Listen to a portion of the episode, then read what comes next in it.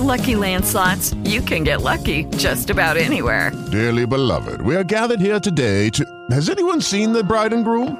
Sorry, sorry, we're here. We were getting lucky in the limo and we lost track of time. No, Lucky Land Casino, with cash prizes that add up quicker than a guest registry. In that case, I pronounce you lucky. Play for free at Lucky Land Slots dot com. Daily bonuses are waiting. No purchase necessary. Void where prohibited by law. eighteen plus. Terms and conditions apply. See website for details. You're listening to the Law of Attraction Radio Network.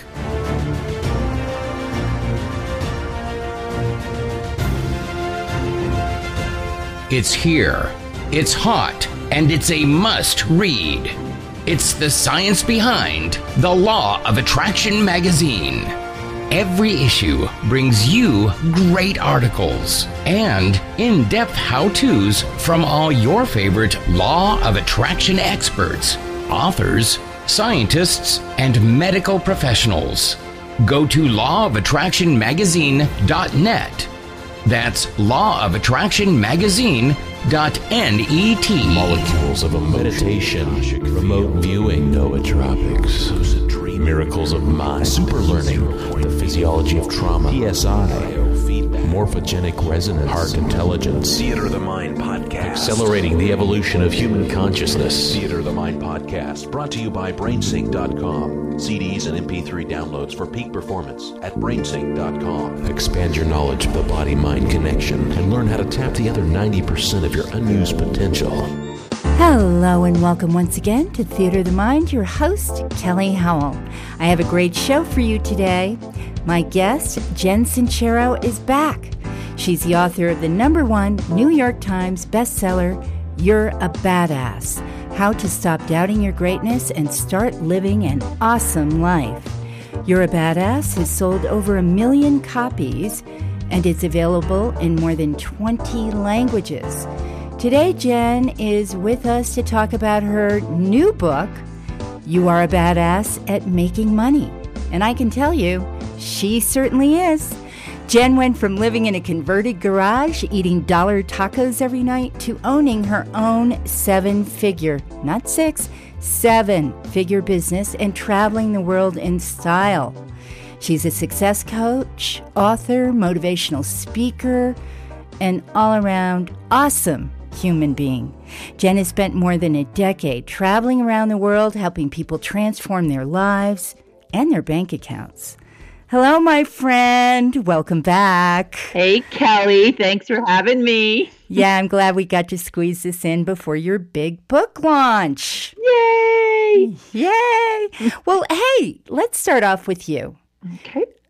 Clearly, something happened. There was some catalyst that changed your money story.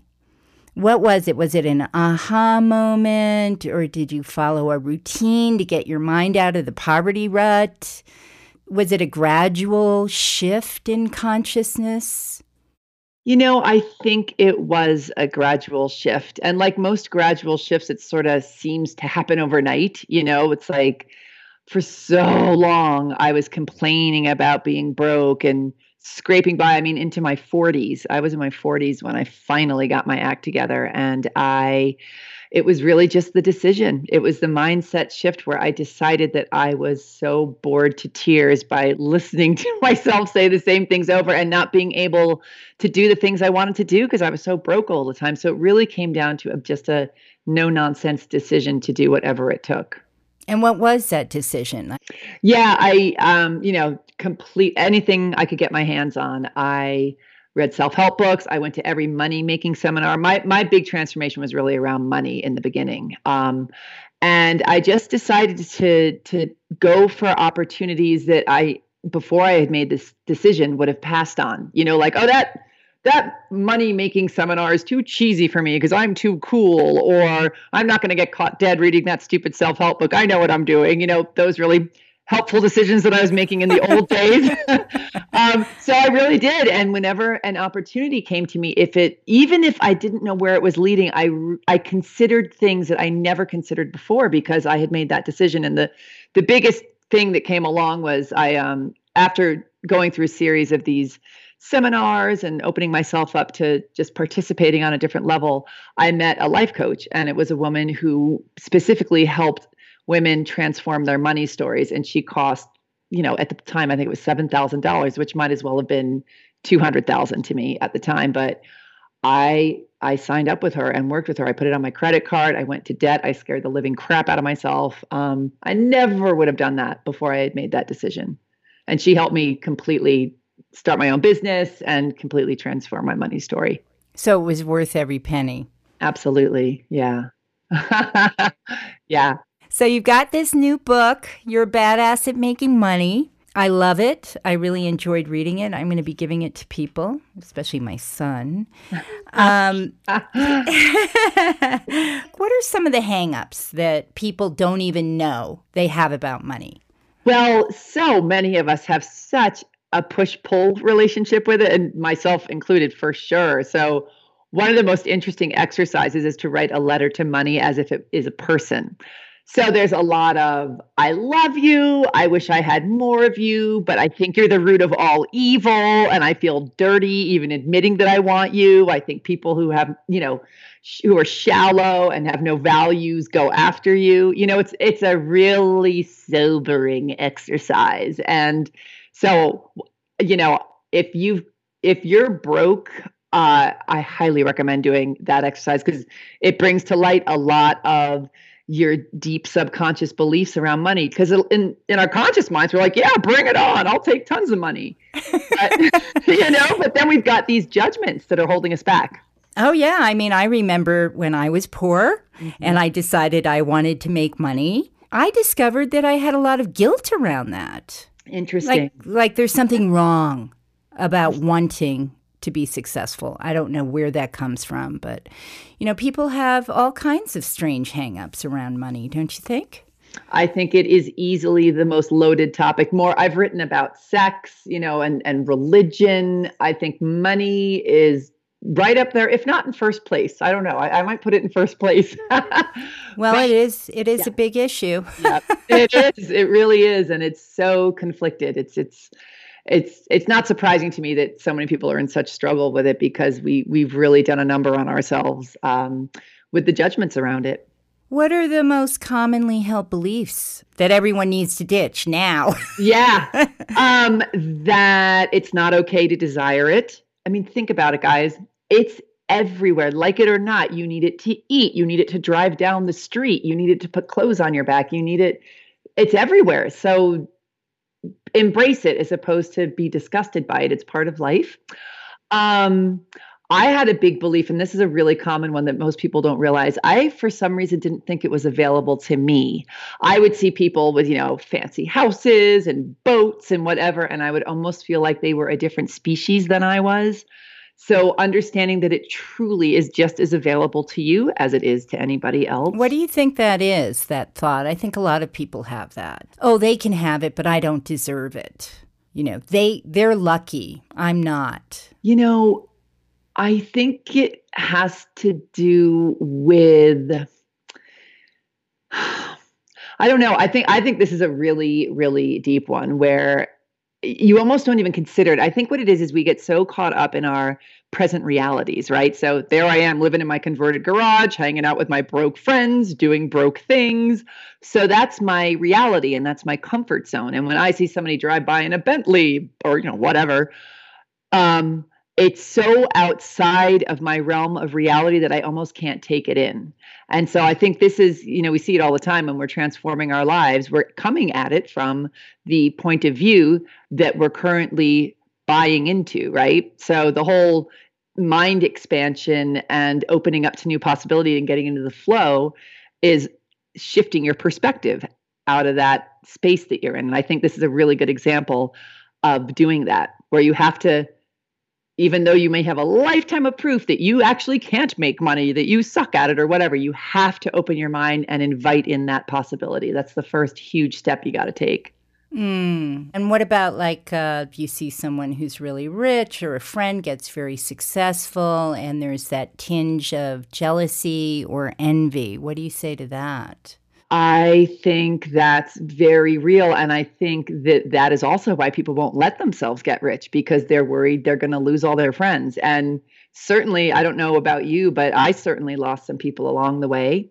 Um, but I also gained some people. And, and I, you know, when you change, your relationships with everybody else changes. So that's another thing that's uncomfortable for human beings. Yeah, people get a whole identity wrapped up around. Totally. Yeah. Yeah. yeah. Being yeah. poor, being broke, being yeah. an artist. Oh my God. Being a musician. I had that in spades. I was, yeah. I was so, my mother is still just like, you hated money. I can't believe out of all of my children, you're the one. Oh, yeah. Yeah. I know someone else like that. I won't say his name, but he's twenty-seven, and you know, there's. It's just yeah. something I think uh, artists also, in a way, have to grow out of. And it's such a boring line. The starving artist. What is glamorous about that? Not one thing. No. I've been an artist and I've been broke, and I've been an artist and I've been rich, and I'll tell you, I'll take the rich version every day. Okay, you say in your book, what comes out of your mouth comes into your life. I really like what you said about how language defines and shapes our perception of reality. Mm-hmm. Could you just give us some examples? Sure. You know, this is there's a really great book. I don't know if you've ever read it. It's called Conscious Language. No. Oh, it's a goodie. It's good. It, it's it's a bit of a meatball. Parts of it are just like, wow. But it's really interesting. It goes super duper in depth um, into this topic. And um, they talk about how using words like, I want a big house. I want to get rich. I wish I had more money. Um, want literally means I lack. So if you keep telling yourself over and over, I lack money, I lack money, it reinforces that belief. I mean, if you think about it, if you tell a, a little girl that she's stupid her whole life, right? How many adults have this weird feeling that they're stupid, even though they're brilliant? You know, it's because they were told their whole lives they were stupid.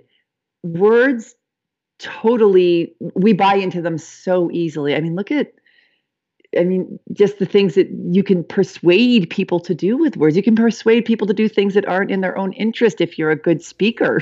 You know, mm-hmm, mm-hmm. yeah. So they're super powerful, and you listen to the words that come out of your own mouth all day long. So you're buying into whatever it is you're saying. So if you're interested in transforming your life, and especially your financial life, you have to change your language. Absolutely. This I'm broke. I don't know what I'm doing. The economy sucks. Um, There's I, not enough. Yes. I never have enough. Exactly.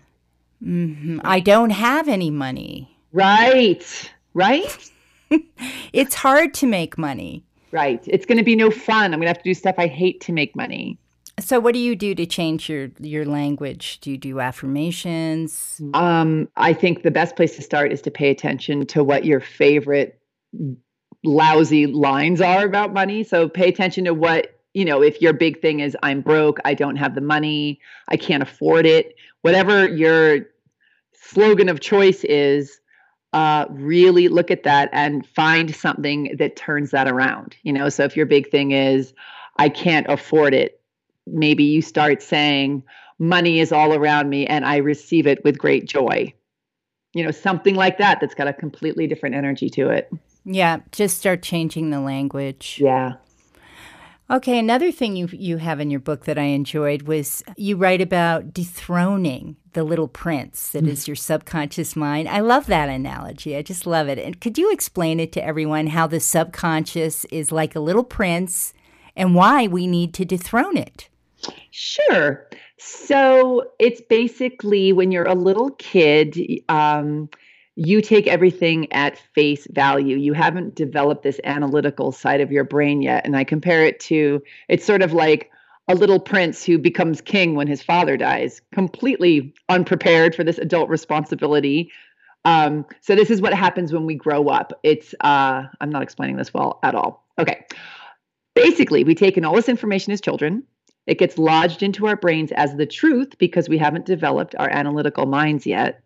And then we grow into adults and we're still being ruled by these quote unquote truths that we that we have been holding on to as kids. So that's like the little prince. We're being ruled by this little prince but now we're adults and, and, and these things don't, don't work for us anymore.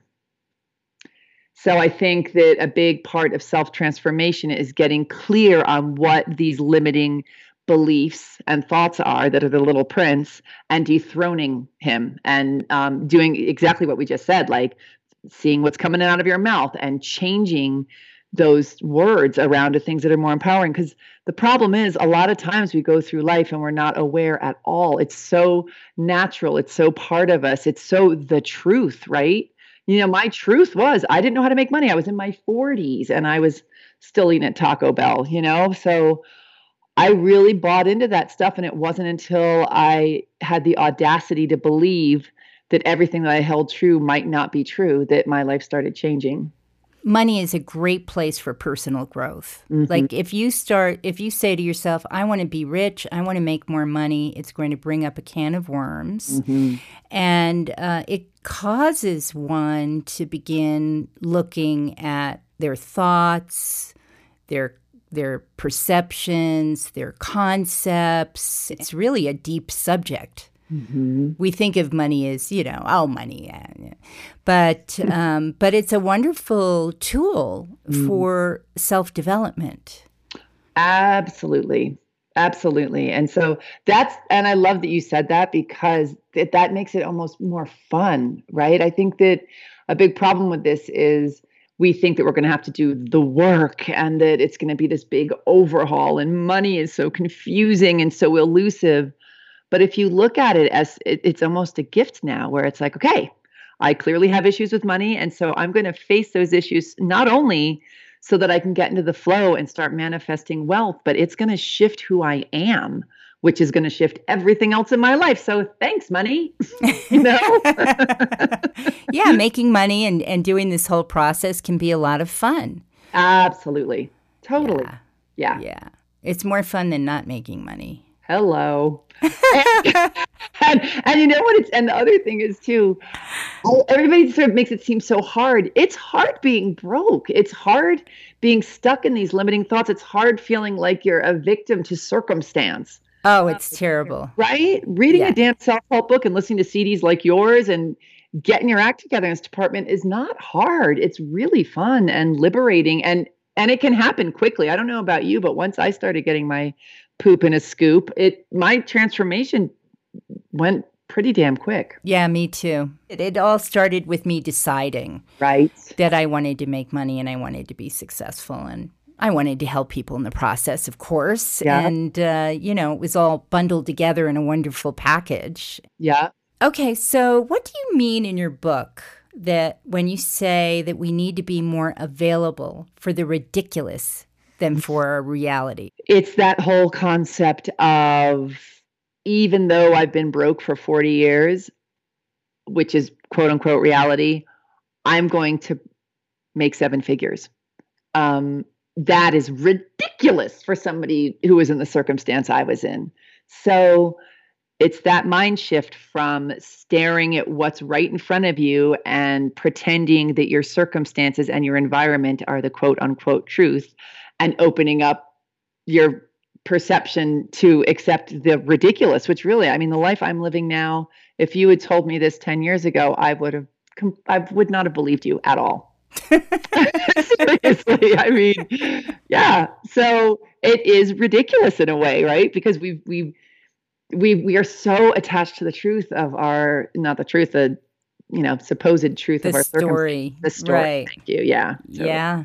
In terms of being ridiculous, you mean outlandish, unexpected, unexpected, never done before by me, proven impossible by me.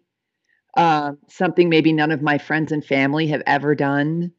You know, it's a big, it can be a big fat leap. And I understand why it's terrifying. I mean, it's still, it really is scary to change so radically from what everybody who knows and loves you is used to you being. Because stuff does change, but man, and, and give people a chance too. Like, don't assume that just because you change, everybody's going to freak out. You know, it's really created some lovely new, all of my relationships shifted, but the, the real juicy good ones have gotten even, you know, better because I'm better. I'm, I'm more awake and in touch with my power and my joy. And that just benefits everybody I love, I think. And the people who fell by the wayside weren't meant to stick around anyway. I think people also build these very strong paradigms. You can build up a story around poverty and why you don't have money, and it can be so convincing. Mm. Everywhere you look, there is more proof that you're right. right. You just keep finding confirmation, confirmation, confirmation. Right. Yeah, that's right. I don't have money. I It's hard to make money. Uh, the economy's bad. There aren't any jobs. The business that I'm in is over. It's a challenge to break through those paradigms and beliefs. How do you suggest people bust themselves or bust up these paradigms? Um, well, as you know, like you said, it's the decision. First of all, decide that no matter how true it may be to you, just decide that you're no longer available for the current reality and that you are going to change it. And it's, I love that you put it in that way, because, you know, what you focus on, you create more of. So if you decide that it's really important to you to be right about how hard it is to make money, I'm broke because of the economy, not because I'm not, you know, doing the th- anything right. You know, take that responsibility. What you focus on, you create more of. So if you keep looking for proof, you'll find it. But if you start looking for proof of abundance and opportunity and expansion and miracles, you'll find those too. So it's that decision to shift your perspective and focus on that which you desire rather than that which is completely bumming you out. Yeah, these stories can be very deeply rooted. Mm-hmm. It's challenging because it's, yeah. it's also the way the mind works. It's like if you've got a very strong story playing out in your life, you're going to find proof everywhere you turn. Yeah, and it's almost we almost feel like our survival depends upon it. And it does. Our survival as the person we identify as does depend on it. So it's this primal thing. And one of One of the best ways to break yourself out of it, which certainly was my my case, is to scare the living crap out of yourself. So, oh, I like that. How do you do that? Boo! Okay. So, for example, with my coach, I wanted, I was so ready to make money. I'd made the decision. I was doing all these things. And then I met somebody who's like, sure, I can totally help you. seven thousand dollars, please. I... lost my mind. I was just like, I know she could help me. I told she did it. You know, she transformed her money story. I really liked her. She was smart, and she's, and she would not budge on the fee. And I'm so glad she didn't, because it forced me to break out of that I don't have the money story and put it on my credit card. I was plenty in debt. Thank you very much. But I took that huge leap of faith in myself and her and the universe.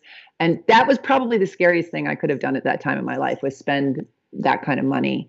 And by doing that, I'm not kidding, I called her back like five minutes after I put the charge in my card and begged her to give me my money back. Oh like, no, that's so funny. Her credit, she was like, Jen, this is probably the most important seven thousand dollars you will ever spend. And she was right, actually. Wow. Yeah. So the thing, here's the thing. The universe is on your side. And when you decide to change your life and you make that decision, you're like, I'm available, I'm open, show me the way. Because of course you don't know the way yet. You haven't done it yet. It's outside of your present scope of reality. You will get an intuitive hit of something to do. And if it scares the living crap out of you, you have to jump on it so fast, because if you wait, all your doubt, fears, and worries that have kept you where you are right now in your yummy little comfort zone will start to seep in and talk you out of it so fast. So, you know, listen for those intuitive hits and jump on them if they, if they're going in the direction of where you want to go, and don't talk yourself out of it, because that's exactly, and if you're not scared, it's not the right one. Oh, it should be risky, huh? Mm-hmm. Uh-huh. Is that what you mean by shake up the cocktail of creation? Yes, that's part of it. The cocktail of creation is, um, is yeah, listening to your intuition, leaping into the unknown, taking risks, and sticking with it. Tenacity is a big part of it too. You know, never giving up till you get, because that's the whole thing about deciding, right? We think we've decided, but the second it gets too expensive or scary, or we're going to look like a moron, we drop the ball. Um, deciding means you're going at it like you burn the bridges. um, and being grateful that it already exists, really anchoring in that gratitude and that excitement and that energy that it's already here. You're talking about taking a big leap of faith. Yep. Faith is huge. Faith is, if you don't have faith, you won't do it. You know, if you don't have some piece inside of you that has faith that this exists, you won't do what you need to do to get there, because you've got to do scary things to get there, and you've got to strengthen that faith muscle and um and and focus on that. That's why focusing on what you desire and focusing on all the proof that what you desire exists, as opposed to all the proof that what you don't want exists, is so important, because it strengthens your faith where you put your focus. Yeah, well, look at our money, too. I, I mm-hmm. had a dream once, and I, I was out in, in space, and all the stars were glittering, and then one started coming in close up, and it was a big quarter, and all I could see mm-hmm. were the words, "In God we trust." And it was wow. like my money story. I had to have more faith. Interesting. Yeah. Yeah. I so love that dream. Yeah. And I was broke and I was working on my money issues, and that dream came through, and it was just one of those, oh, right, I need more faith. I need to trust this. Yeah. Yeah. Yep. What do you say to people who love their job, they love their work, but they don't make much money at it? Well, that's, you know, if you work for somebody else, are you talking about entrepreneurs or people who work for somebody else? Both, both. both. Well, okay. So there's, I'm, you know, we're both entrepreneurs, and um, that the beautiful thing about entrepreneurism is the sky is the limit when it goes to what you're making. So if you're not making much money at your business, I, I gotta say, hire a coach, work with somebody who knows more than you do, who will push you, who will help you see what you can't see that's right in front of you. That is one of the most beautiful things about getting coaching, I think, is that sometimes we can't see the forest for the trees because we're so in it, right? But mm-hmm. a coach is looking down from a higher place, and they can literally in thirty seconds tell you something that would take you the next three years to figure out. So I, it's, it's some of the best money I ever spent. So I highly recommend getting a mentor if you've got your own business and you're serious about growing it. Um, if you're working for somebody else and you're not making the kind of money you desire, you know, they are the boss. They, they tell you what you make. There are certainly ways that you can grow within the company. Like, look around and see maybe if there's more opportunities for that company to make money, and, you know, pitch a proposal to your boss, get entrepreneurial within your job. Uh, see if you can work on a commission basis, see if there's room for a promotion. Get creative in the job that you've got, you know, and then there's also the the side job option. Um, there's plenty, especially with the internet, there's so many things you can do on the side to bring in some more cash, like eBay and selling stuff and and monetizing whatever hobbies you've got that you're really good at. I mean, I have a friend who is the most organized person on earth, and she's making a killing just helping people clean out their garages. It's amazing. Yeah, I know. You can get very um, creative these days with the internet. Yeah. What are our tips for this year, making more money than ever before? Um, I would say the if you I'm, if we're talking big transformation, big, big, big. Okay, big, big. That, right we don't like to do little. Okay, good. Write a letter to money.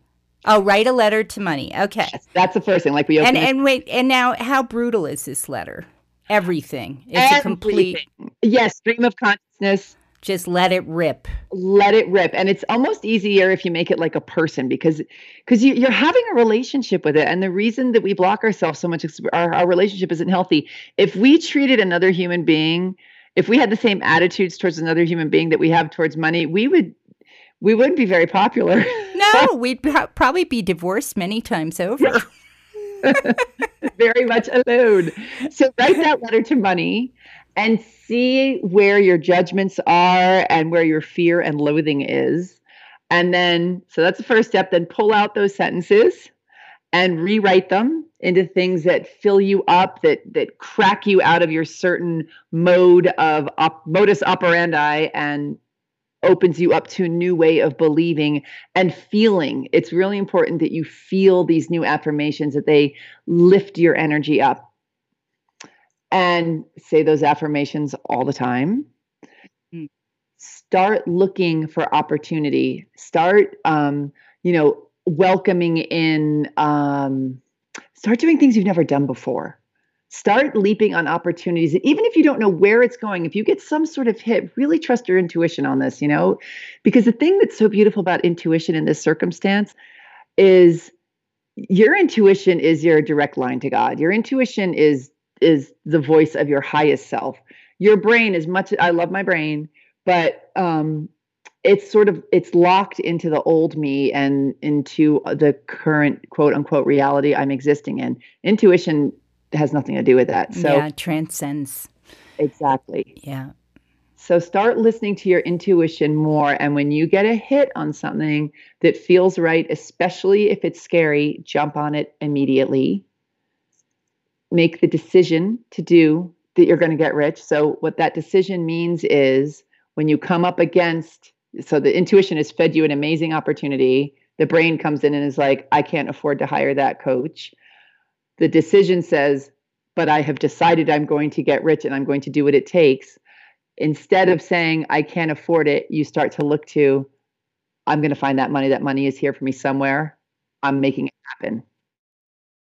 It shifts you out of the excuse into the belief that anything is possible. And that opens you up. It's true. Isn't it? It is so true. You know, I started BrainSync with, uh, all I had was five thousand dollars. Oh my gosh, Kelly. And I blew it all on one mailing. Talk about rolling the dice. Wow. And I had a little, my little boy. Wow. And single mom. And it was like a bonanza. It just, that's you know, I just, never spent. I took that, yeah, I took that mm-hmm. risk, and it's been so good to me ever since. So, yeah. So, and you kept growing from there. It's like, oh, and- yeah. Oh, yeah. I mean, I was, we were shipping cassettes from my kitchen. I had no idea I was going to get so many orders, and I had to have friends come over, and we had to pack all this stuff. Oh, and- my gosh. So exciting. It's yeah. so exciting. And you really do. You feel like you're just on this tidal wave. Like there's a great line in the book, um, Think and Grow Rich. I think it's that one. Yeah. By Napoleon Hill. If anybody. Oh, yeah. Napoleon Hill is great. The, the old timey one. But it says something like um, once you start making money, it starts coming in so fast and furiously. You wonder, you'll wonder where it's been this whole time. And I have certainly had that experience. Like once I cracked the code, it really is. It's like you get into the into the into the vortex with it. So you're, it's your new normal. You know, you have you've stepped into a new reality, and then it really. I mean, I am so grateful and amazed, but it's true. Like it just, it's who it I just am. Pours in, yeah. yeah, it's an energy. So mm-hmm. it's very exciting. So check her website out. It's jen sincero dot com. And uh, her book is You're a Badass at Making Money. Hey, Jen, thanks so much. Thank you so much, Kelly. It's always so fun to talk to you. Hello, and welcome back to Theater of the Mind, your host, Kelly Howell. Today we're going to talk about what it means to be an empath. I know I'm an empath, and I'm sure plenty of you who are listening to this show are empaths as well. Research shows that one out of every five people are highly sensitive. But what's the difference between having empathy and being an empath? Empathy means that our hearts go out to another person, but empaths actually feel other people's emotions and physical symptoms in their own bodies. Doctor Judith Orloff is a psychiatrist and an empath. She's the New York Times bestselling author of Emotional Freedom and The Empath's Guide, Survival Guide to Life Strategies for Sensitive People. Her groundbreaking work has been featured on The Today Show, C N N, U S A, Today, Oprah Magazine, P B S, and Psychology Today. Doctor Orloff, welcome. Thanks so much for coming on the show. You're very welcome. Well, tell us why you wrote The Empath's Survival Guide and, and how you use your empathic abilities in your medical practice. I, I imagine it must have been difficult being a psychiatrist without having written the book that you wrote to really define what it means to be an empath and dealing with so many people. Yes, well, I'm a psychiatrist. I'm an M D. I have traditional medical training at U C L A and U S C. And I'm also an empath. And that's somebody who knows how to or can sense what's going on in other people. And but empaths tend to absorb it into their own bodies, which can be a problem. And so I wrote The Empath's Survival Guide to present sort of a practical guide for all sensitive people and empaths and people who want to keep their hearts open in this often very insensitive and overwhelming world. You know, how do you do that without burning out or going on sensory overload?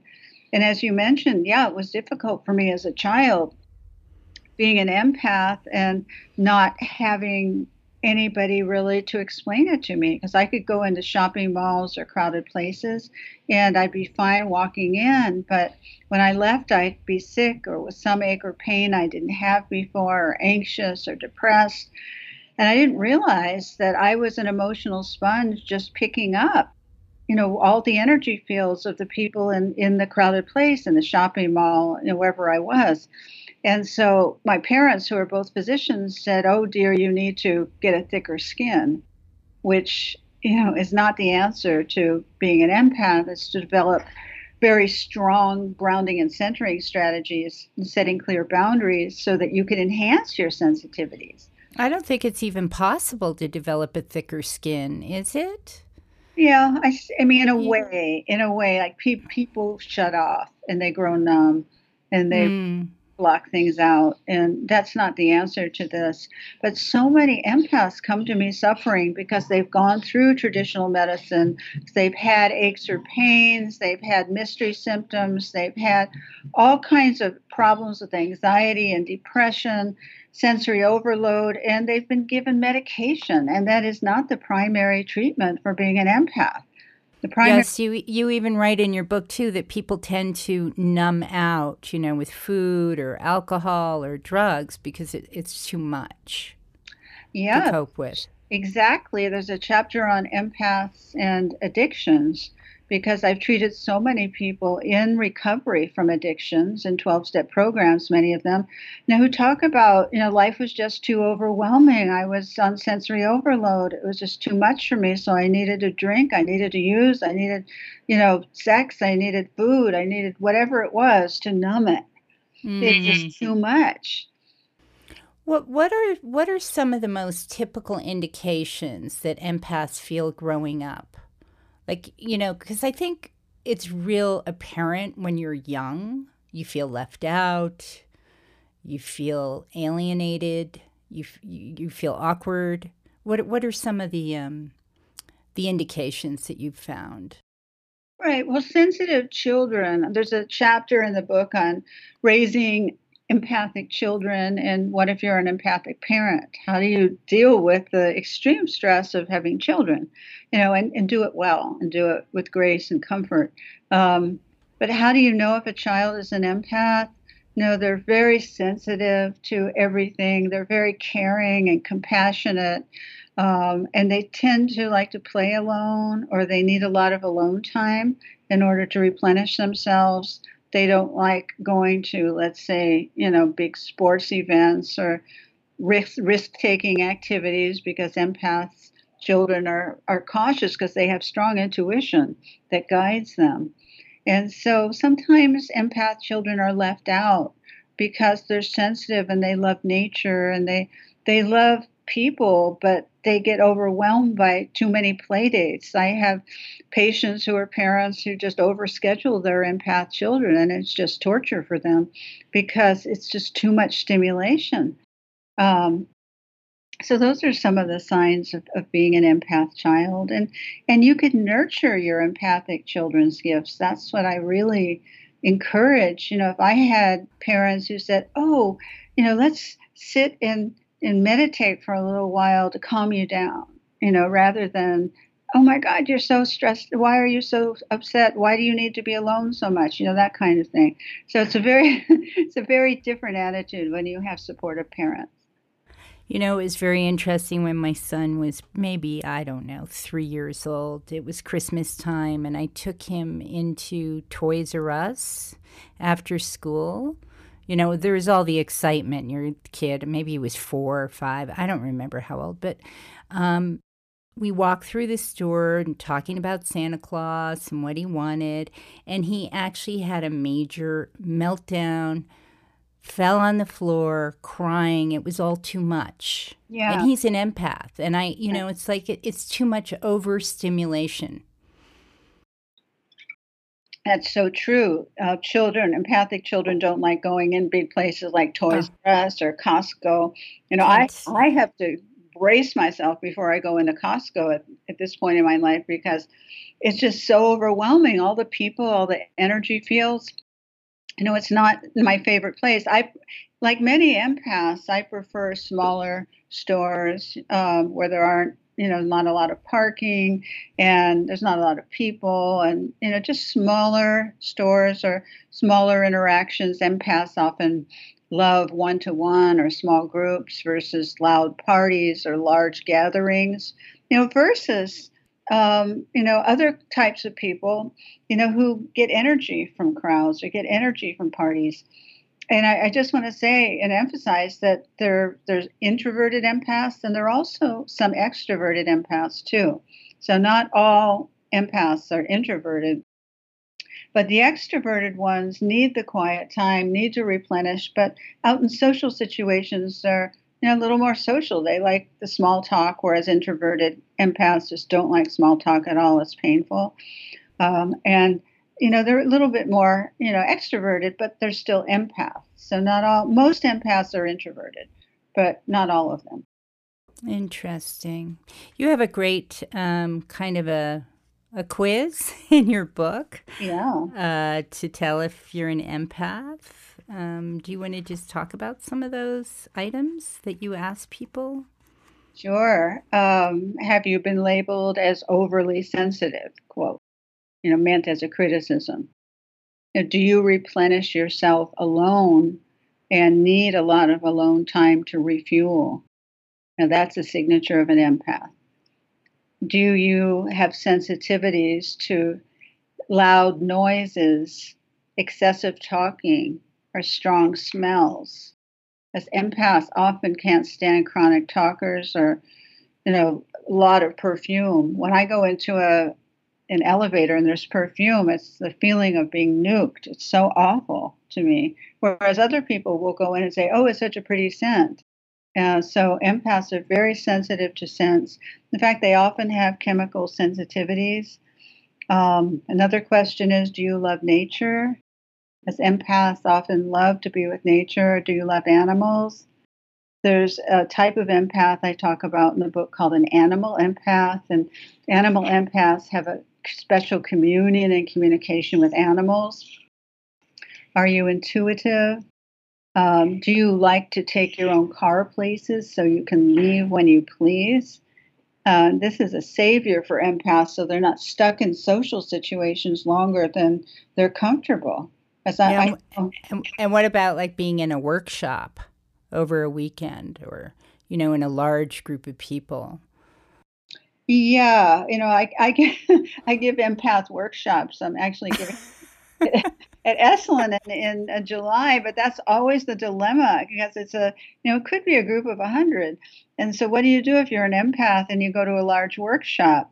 Now, number one, you could sit on the sides of the room. I give it a big white tent at Esalen, so you can sit at the edge of the tent.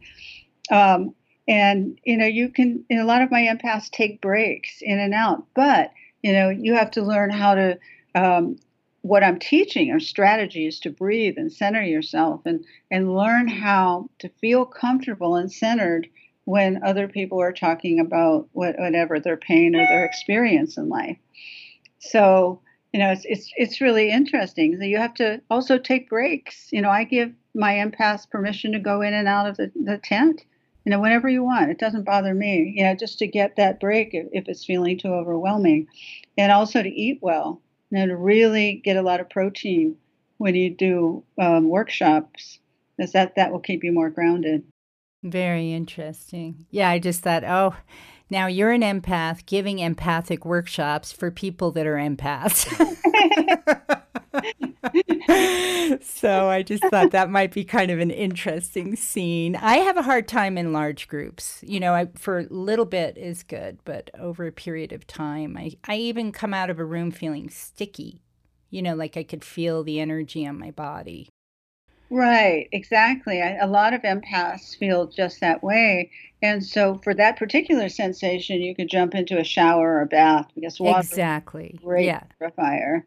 Yeah. Now, um, why don't we just talk about that, the different types of empaths that there are, because you identify them.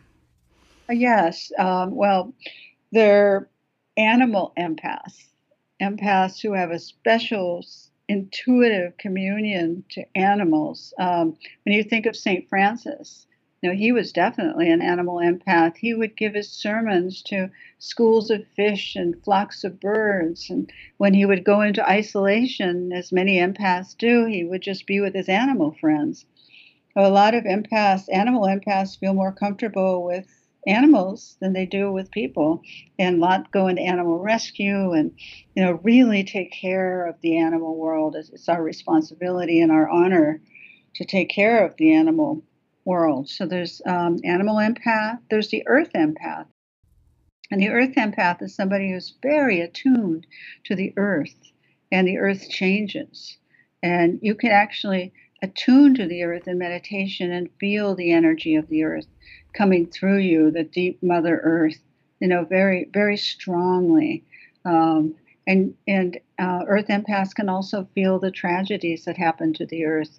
You know, I have patients who, you know, can feel oil spills in their body when the earth is being ravaged, or when the forests are being cut down, or there's some kind of harm being done to the earth, because on an intuitive level, there's no difference between our bodies and the earth.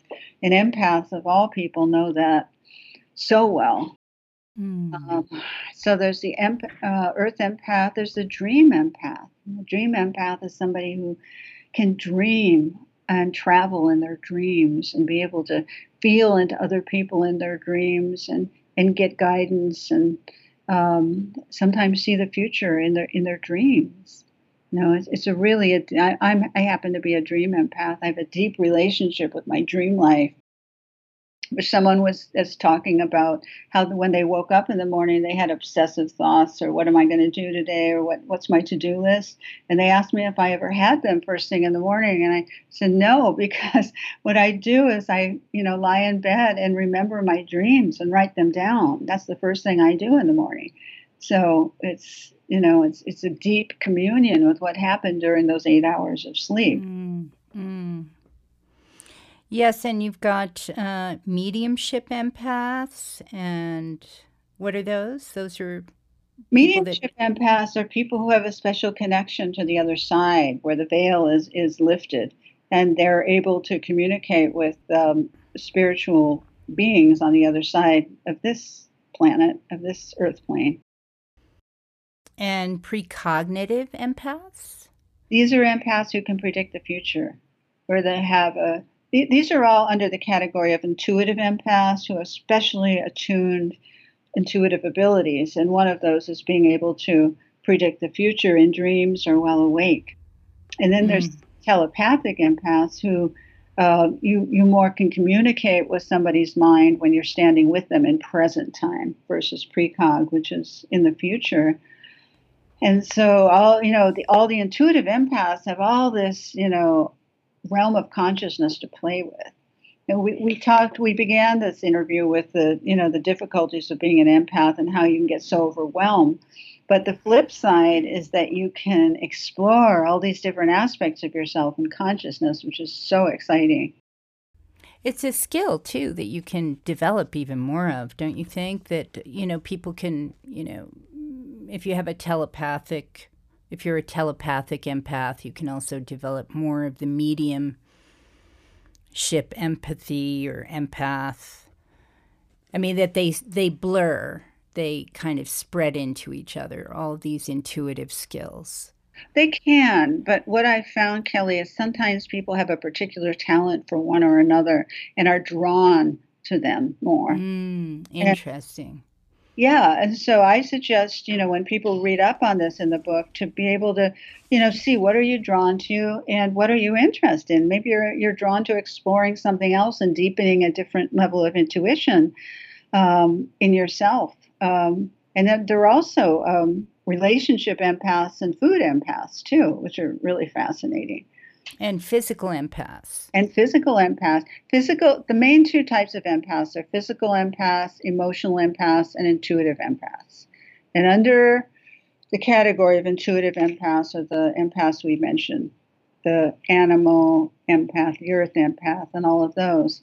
And then there's the physical empath who can actually feel what's going on in your body, in their body. So they have a physical empathy, and these people make great medical intuitives because they can feel what's going on in other people's bodies and diagnose uh, what they don't want to do. And what I am teaching people in the book not to do is take on other people's stuff. You don't want to take on their physical symptoms. That's not healthy. You don't want to do that, and you'll never have any longevity as a as a healer if you do that. And then the same is with an emotional empath. Is really the most common, but this is where you're an emotional sponge and you literally take on the anxiety, the fear, the joy, the compassion of others into your own body. Uh, you literally do that. And so it's important um, for people to notice, what type of empath am I? You can go through the quiz. Are you an empath? And really identify, what is my main way? Or am I a combination? A lot of people are combinations of physical and emotional and intuitive. So just see what you are and then learn skills that I'll teach you not to absorb other people's emotions, physical symptoms, or anything else. You don't want to do that. You want to be very clear and grounded and not take on other people's stuff. Then you can enjoy, you know, the, the thrill, really, of being an empath. I wouldn't give up my sensitivities for anything in the world. And certainly as a physician, it helps me tune in the patients because I can feel what they're feeling. But then, how do you, how do you use it in your practice? Um, well, when a patient comes in, I listen to what they have to say. But at the same time, my empath abilities are turned on. So I'm feeling what's going on in their heart, in their body. Um, I'm able to s- really get what's happened in their past that's relevant to what they're they're asking about. And so I'm taking in and absorbing all this information while they're telling me the linear story of why they're there. And so I can use all the extra information I get via my empath skills to, to help them. And I want to say there's a section in the book on being an empathic healer or therapist and a guide to that, which is really important from my vantage point because I've seen so many empath healers burn out, you know, really talented ones. And I we can't afford to lose you at this time in history. We need all the empathic healers we can get. Yes, and it's wonderful work that you're doing. We need them. We need them, and they need they need you. Oh, thank you. Now, you, I, I really love what you write about, um, some very interesting scientific findings that explain the empath's experience, such as electromagnetic fields, mirror neurons, increased dopamine sensitivity, emotional contagion. Could you speak to some of that? I think our, our listeners would be very interested in that. Oh, right. There's a section on the book on the science of empaths and empathy. And what's so fascinating is the mirror neuron system, which are the compassion neurons. Um, they allow you to mirror another person's feelings. They're a part of your brain. They're your, the neurons in your brain, a particular type, that allow you to have compassion for others, and they get activated. And what the thought is with empaths is that they're hyperactivated, where you have a, an excess of compassion. Um, where you feel everything for other people versus, let's say, a narcissist or a psychopath, sociopath who are low on the empathic spectrum and have hypoactive mirror neurons, meaning they're not really working. So they don't have compassion. Ah, I never thought of that. That's very interesting. Yeah, yeah. And then, you know, there are people all along the spectrum of empathy. You know, there's the narcissist on the bottom, the empath on the top, and then everyone, you know, in between, which is all perfect. Everyone is in their perfect position on the empath spectrum. But just know it's your mirror neurons that are helping you tune into other people and be compassionate for them. Um, so that's one of the great research findings with regard to empath. And then there's the whole concept of emotional contagion, which has been documented by science. And what that is, is that if you're, let's say, in a workplace and somebody's very anxious in that workplace, that anxiety will spread like a virus to everybody because emotions are catchy. And empaths, they are super catchy. And it, it can actually demolish an empath to feel that intensity of anxiety in a crowd. Mm. Crowd effect happens. Or the flip side is if someone's feeling really happy or joyous, that joy will spread to the group. So there's an emotional contagion with with both positive and difficult emotions. So just for you to be aware of that, that, that could happen in your family structure. You know, you're at a dinner fam, dinner table with your family, and somebody starts up with this long rant about their anxiety. You know, most likely that's going to spread, and you're going to absorb it. Uh, for me, I don't even need to hear anybody say anything. I can feel it. Yeah. It's in the room. Yeah. Yeah. Yeah you, yeah. you can. You can. And if people want to amp it up, all they have to do is keep talking about it. And then it really spreads. It's like, so emotions are catchy. People need to know that. They're energy. They're catchy. They spread. So you want to spread all the positive, good stuff around is, is the message. And empaths just, you know, soak up all the wonderful, positive, loving, compassionate, fun emotions also. So, and then there's um, another mechanism regarding the science of empathy uh, with regard to the electromagnetic fields. The HeartMath Institute has done great work on this, where they've shown that emotions and energy really is transmitted through the electromagnetic Um, spectrum of our bodies. Our hearts give off tremendous electromagnetic waves, as do our brains. And oh, yeah, and they synchronize. Yeah, and they mm-hmm. synchronize and they transmit. So empaths can pick all of this up, you see. So it gets uh, emotions and information gets transmitted that way, and empaths are super receivers. So they, they pick all this stuff up. You see, so it's coming at you from all angles. And then the whole dopamine explanation is so fascinating as well, because it's been shown that extroverts, uh, dopamine is the pleasure hormone, and it makes you feel a lot of pleasure. And extroverts crave dopamine, and they get, get it from being with lots of people and high stimulation. Um, empaths don't need that much dopamine because they have enough of it. And they get satisfied by small interactions that give them pleasure and get overwhelmed by too much dopamine exposure. And so you think about that one neurochemical in the body that's mediating our social response. You know, how much do we want to go out and be with people? Extroverts love it. They can't wait. Empaths like to stay home and, you know, have their friends over, you know, right, or play with their pets, right, or meditate, or take a bath. Yeah, sounds familiar. But narcissists are a little different, and why you can't win them over with love is because they have an empathy deficient disorder, which means they don't have the same expression of empathy as an empath does. And this is so hard for my empath patients to get. The narcissist can be charming and smart and funny and reel you in, and they seem empathic and they seem loving until you don't go along with their program. And once you don't keep lifting them up and boosting their ego or doing things the way they want to do, they become cold, withholding, and punishing. And that tortures empaths. And then the empath, what happens is that they amp up their love because they think they could win over this person with their love. If only they could do more for this person. And it just doesn't work that way.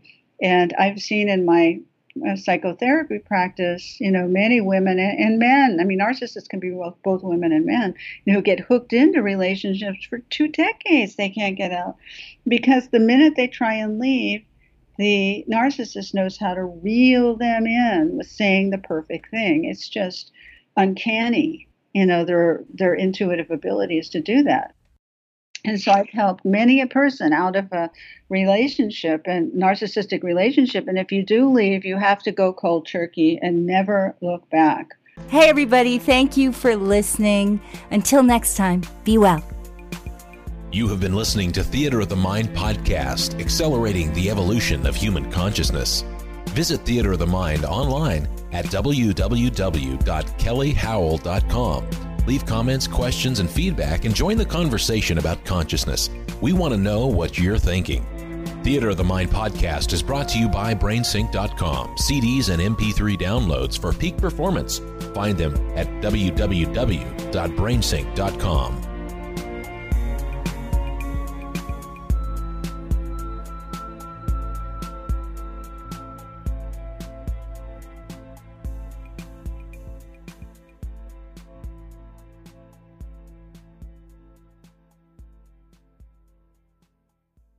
Ryan here, and I have a question for you. What do you do when you win? Like, are you a fist pumper, a woohooer, a hand clapper, a high fiver? I kind of like the high five, but if you want to hone in on those winning moves, check out Chumba Casino. At chumba casino dot com, choose from hundreds of social casino style games for your chance to redeem serious cash prizes. There are new game releases weekly, plus free daily bonuses. So don't wait. Start having the most fun ever at chumba casino dot com. No purchase necessary. V G W group. Void where prohibited by law. See terms and conditions. eighteen plus.